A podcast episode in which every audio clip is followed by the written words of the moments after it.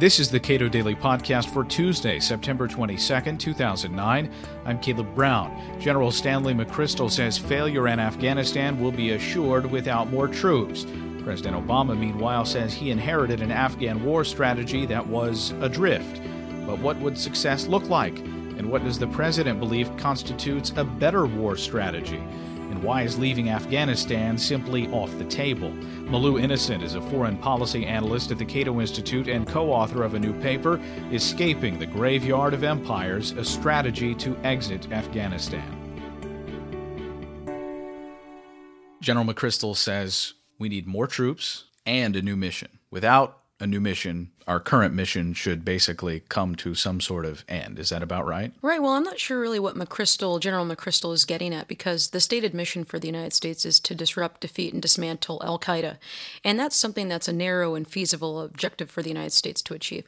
The problem with that is that the administration keeps opening the aperture, so to speak, and begins to say that the United States must also uh, disrupt and defeat its extremist allies, Al Qaeda's extremist allies. And we sort of are beginning to see a more broader nation building aspect to all of this, not just the limited targeted strikes against Al Qaeda, which is a narrow counterterrorism approach, but this broader population centric counterinsurgency aspect, which essentially would require hundreds of thousands of troops for at least 12 to 14 years, not including the last eight.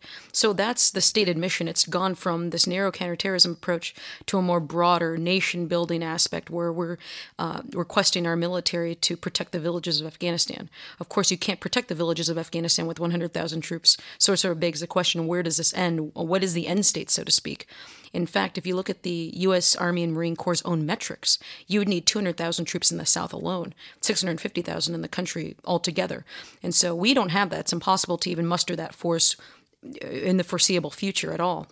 And so for McChrystal to say that he needs the mission properly resourced, w- with what resources, with what manpower, w- what soldiers are you going to bring to bear?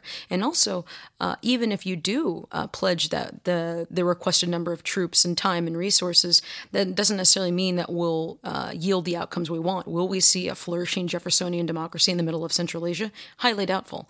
Also, you have to imagine that we would have to do this within costs acceptable to the American public which also doesn't seem feasible.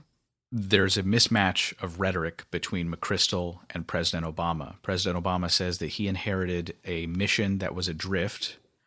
The mission becoming adrift was a widening of the aperture, as you say, in terms of securing uh, people and, and Afghans. McChrystal here uh, this is from yesterday's Washington Post. McChrystal makes clear that his call for more forces is predicated on the adoption of a strategy in which troops emphasize protecting Afghans rather than killing insurgents or controlling territory. Well, isn't that sort of the direction that the mission is headed in anyway? Exactly. That is the mission that it's headed in. And it's, it's sort of gone back to this notion that President Bush offered, which is that the security of the United States depends on the security of other people, of, of foreign populations. And that's not necessarily the case. And granted, the, the guerrilla jihadi groups in this region, such as the Taliban, such as the Haqqani Network, these various uh, guerrilla jihadi groups, they are uh, reprehensible, they are abhorrent. However, they don't pose a direct existential threat to the United States.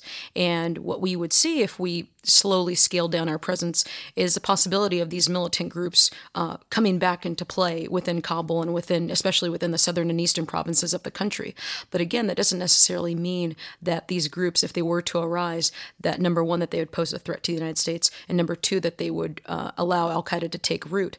Especially when you consider that in 2001, their the fact that they provided sanctuary to Al Qaeda led to their overthrow. So I think the Taliban have learned from that previous decision. Number one, number two, if I even concede the point that some people make, which is that okay, well, Taliban will allow Al Qaeda to take root in Afghanistan. Well, that's almost a best case scenario. You wouldn't want Al Qaeda in Pakistan. You would want to fish them out of Pakistan and have them in an isolated, landlocked country that you can easily strike with cruise missiles and Reapers, and you can have ongoing surveillance. So even if you concede that point that the Taliban would offer sanctuary to Al Qaeda, that's fine. And I think that really what we must focus on is the fact that Al Qaeda is, again, a global network. It is decentralized, that you don't need 60, 100,000, 150,000 troops in one country especially when you consider the fact that Al Qaeda has operatives in, in Yemen, in the Philippines, around the world.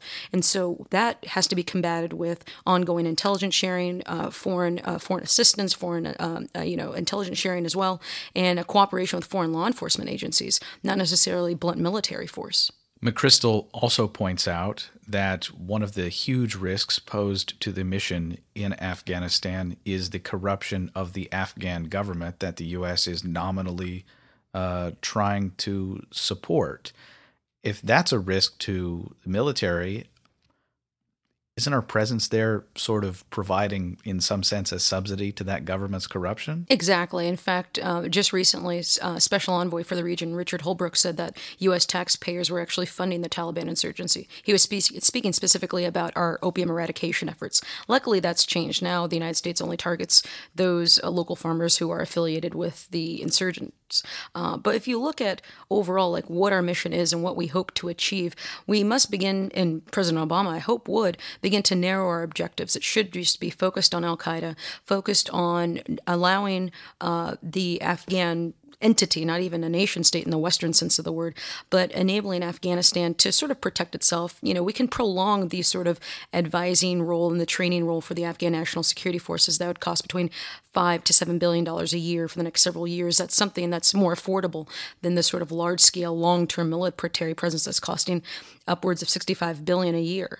Uh, so again, I think we must narrow the mission, and hopefully President Obama doesn't continue to paint himself into this rhetorical corner, uh, similar to what happened almost 40 years ago under President Lyndon Johnson.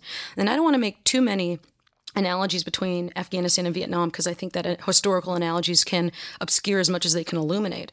But I think if, going to the point of your question about the legitimacy of the government in Kabul, uh, going forward, will appear to be propping up an illegitimate government the longer we stay.